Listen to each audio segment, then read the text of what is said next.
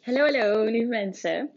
Eh, ik kom echt net uit een gesprek met een vriendin van mij. Ik heb ook eigenlijk geen idee waar deze podcast over gaat zijn. Maar ik heb gewoon het gevoel dat ik een podcast moet opnemen, dus dan doen we het maar. Ehm, want waar, waar had ik het nou met haar heel erg over? Ze weet trouwens ook helemaal niet dat ik nu deze podcast ga opnemen aan de hand van ons gesprek. Maar goed, bij deze. Ehm, waar had ik het met haar nou over? Uh, echt over dat ego en in je hoofd zitten. En hoe dat ego je gewoon nog zo kan saboteren. Zo sneaky. Echt zo. Oh, gewoon helemaal, helemaal in die illusie houden. Echt, dat, dat ego, dat, dat kan nog zo dingen voor ons verzieken eigenlijk. Of ons nog zo tegenhouden om, om te gaan voelen en om in, ons, in onze kracht te gaan staan. En ja, ik vind dat gewoon zo. Ik heb het zelf ook, hè. Dat, dat uiteraard, dat ego dat blijft. En dat is denk ik ook um, de grootste, een van de grootste lessen die wij mogen leren. Is dat ego gaat niet weg, die blijft. En die gaat altijd wat zeggen, altijd wat vinden op het moment dat jij een nieuwe stap maakt. Altijd. Alleen op een gegeven moment heb je hem gewoon meer door en weet je hoe je ermee om kan gaan. Dat is op een gegeven moment het verschil.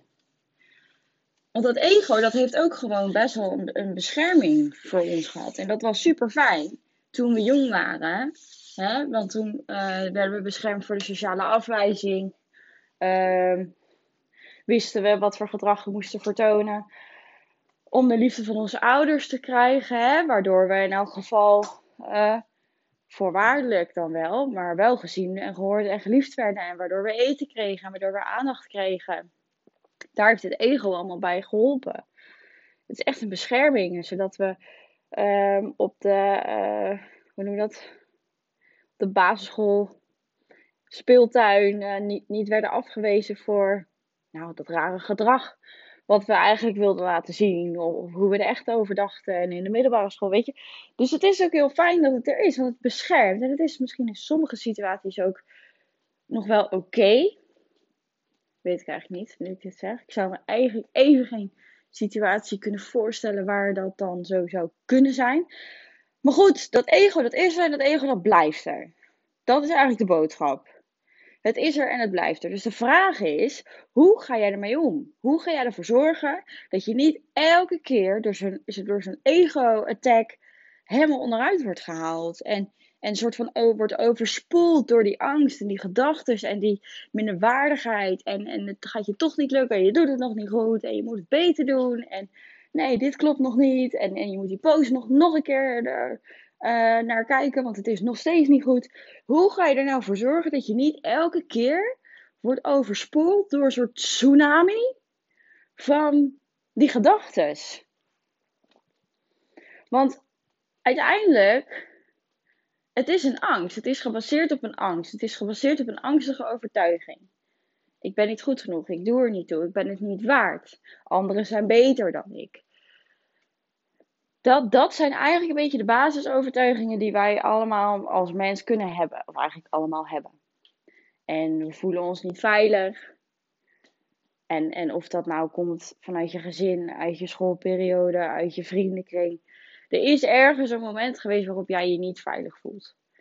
En misschien niet zozeer dat je gehaast op de bank zit omdat je bang bent dat er ook met wat kan gebeuren. Dat niet, maar misschien wel om uh, je emoties te laten zien. Om überhaupt te voelen. Überhaupt een emotie te voelen.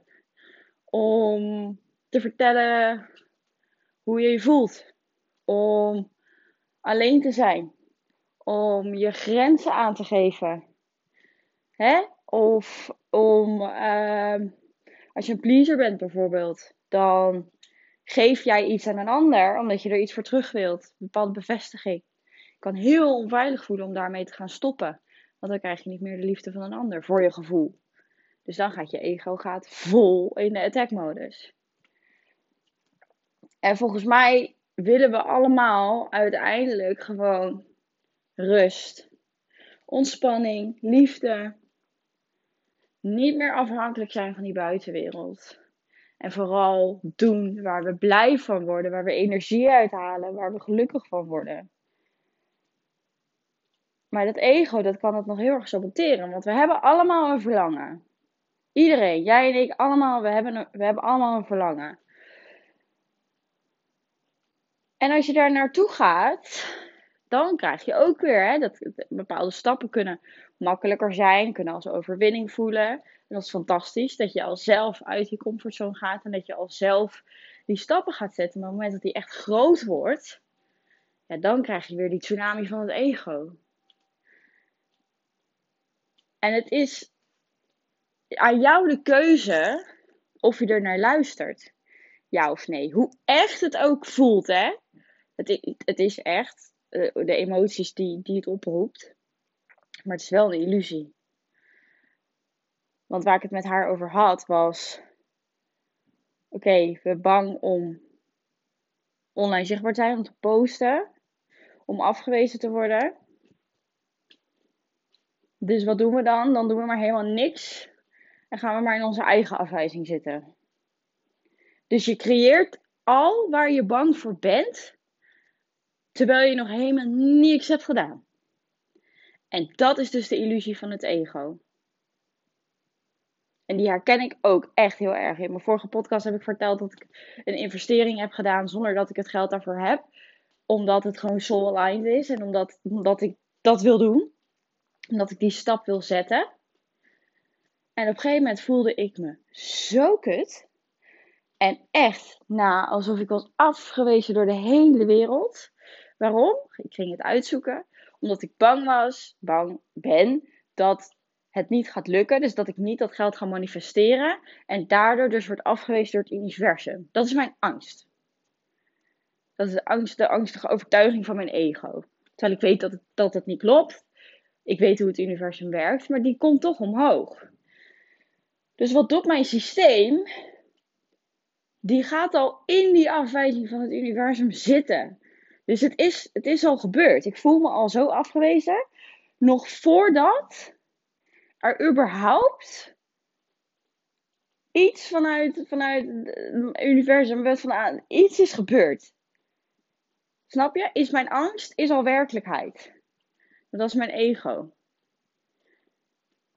Dus eigenlijk een soort van door je te beschermen voor die pijn, ga je al afstand nemen.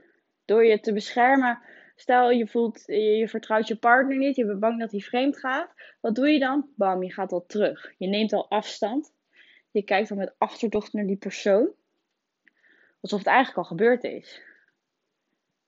Dus die zit al in die bescherming. Dat, dat, op het moment dat het dan echt gebeurt, dan dan dacht je het al en dan wist je het al en dan had je het allemaal al door en dan nou, komt die klap misschien op dat moment niet zo erg aan. Wat ook een illusie is, want je zit al twee, drie weken in die pijn. Misschien al langer. Snap je? Dus dat ego, dat, dat speelt gewoon een toneelstukje. Met jou. En wat zit er nou onder dat ego? Daar zit gewoon, daar zit die behoefte, daar zit gewoon zo'n diepe behoefte van jou om gezien te worden, gehoord te worden, geliefd te worden, vertrouwen te voelen, veiligheid te voelen. En ik kan je nu al vertellen dat je dat niet gaat vinden in de buitenwereld.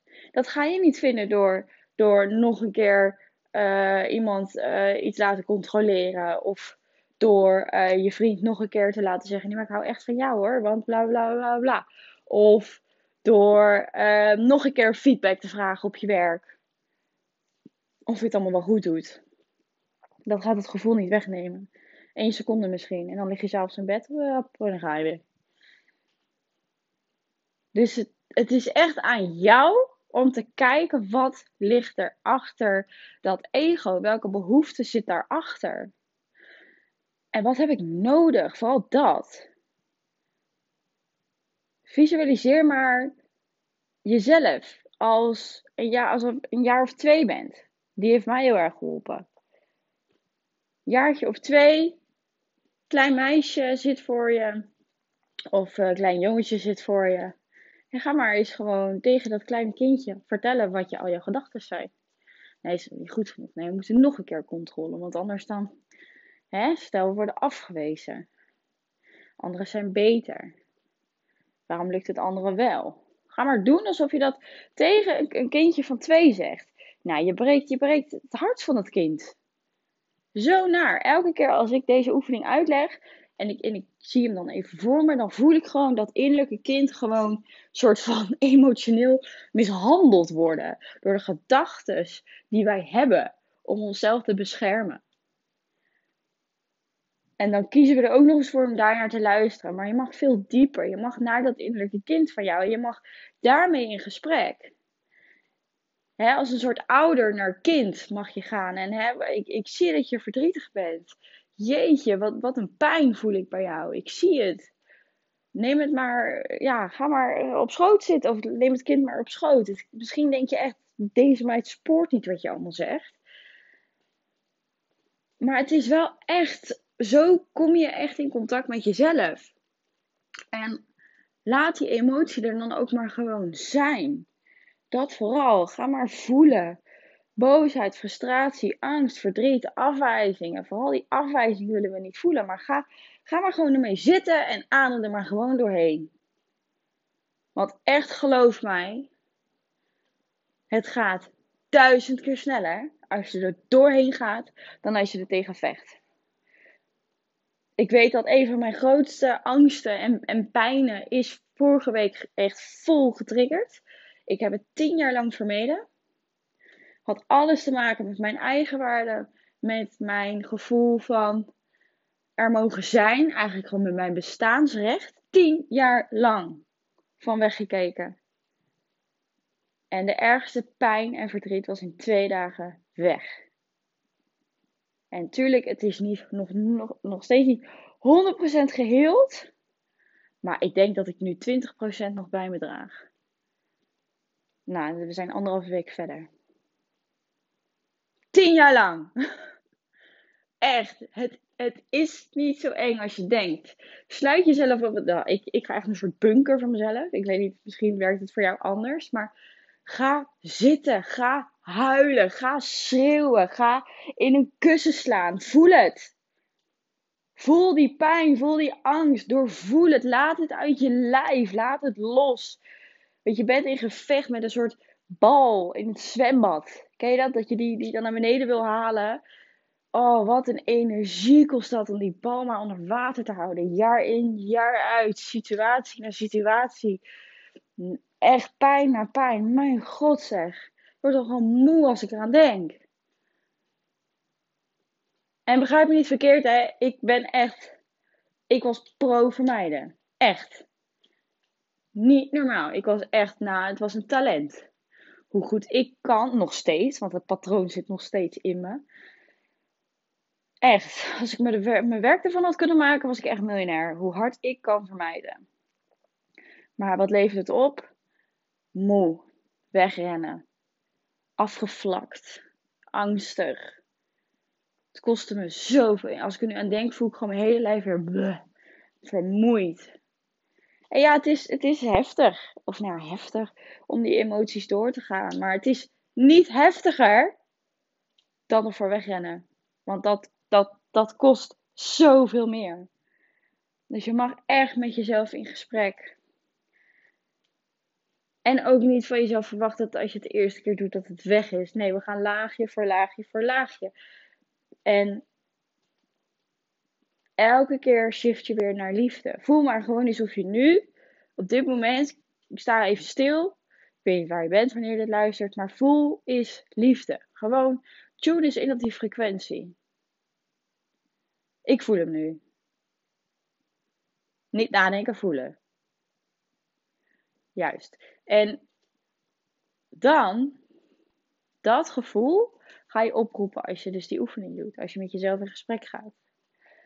Dat gevoel ga je oproepen als jij in die attack zit. Als je het even allemaal niet meer weet. Als je je hoofd vastloopt. Oké, ho. Wat gebeurt hier? Waar ben ik bang voor? Wat heb ik nodig? Liefde, veiligheid, warmte. Bij warmte beeld ik me altijd in dat ik gewoon, dat ik gewoon in de zon zit gewoon die, die gele zonne-energie helemaal in mijn systeem komt. En als je die gaat masteren, die oefening, kijk, dan kan je echt de hele fucking wereld aan. Want je weet het gewoon. Je weet, weet je, je gaat er elke keer beter in worden. En bij elke keer als je ego wordt geraakt, dan ga je met jezelf zitten. En je gaat het uitzoeken. Je gaat het onderzoeken. Oh, sorry. Oh. En dan, ja, dan, dan is geen stap meer te groot voor je. Want je weet dat je jezelf kan dragen. En dat is het belangrijkste. En daar mag je in leren. En daar mag je hulp bij vragen. En daar mag je in crashen. En, en het niet goed doen. Niet dat dat kan, maar voor je gevoel. En daar mag je vier, vijf weken mee stoppen. En weer volledig in je hoofd schieten. Om het daarna weer op te pakken. Alles mag. Alles is oké. Maar zet wel die intentie uit dat je het zelf wil gaan doen. En dat je hier vanaf wil. Dat is het belangrijkste, denk ik. Dus zo ga je dus om met dat ego. Het is aan jou de keus, luister ik ernaar of niet. Oké, ik denk dat ik ben uitgepraat. Laat me weten wat je ervan vindt. En of het met je resoneert, of het je raakt, of je er wat mee. Laat het me weten. En stuur het ook vooral door naar, naar degene waarvan je denkt: oh, dit, dit zou echt een goede boodschap zijn voor die persoon. Dan maken we met z'n allen samen een beetje de wereld weer wat gezelliger. Eigenlijk. Alright. Bedankt voor het luisteren en tot de volgende.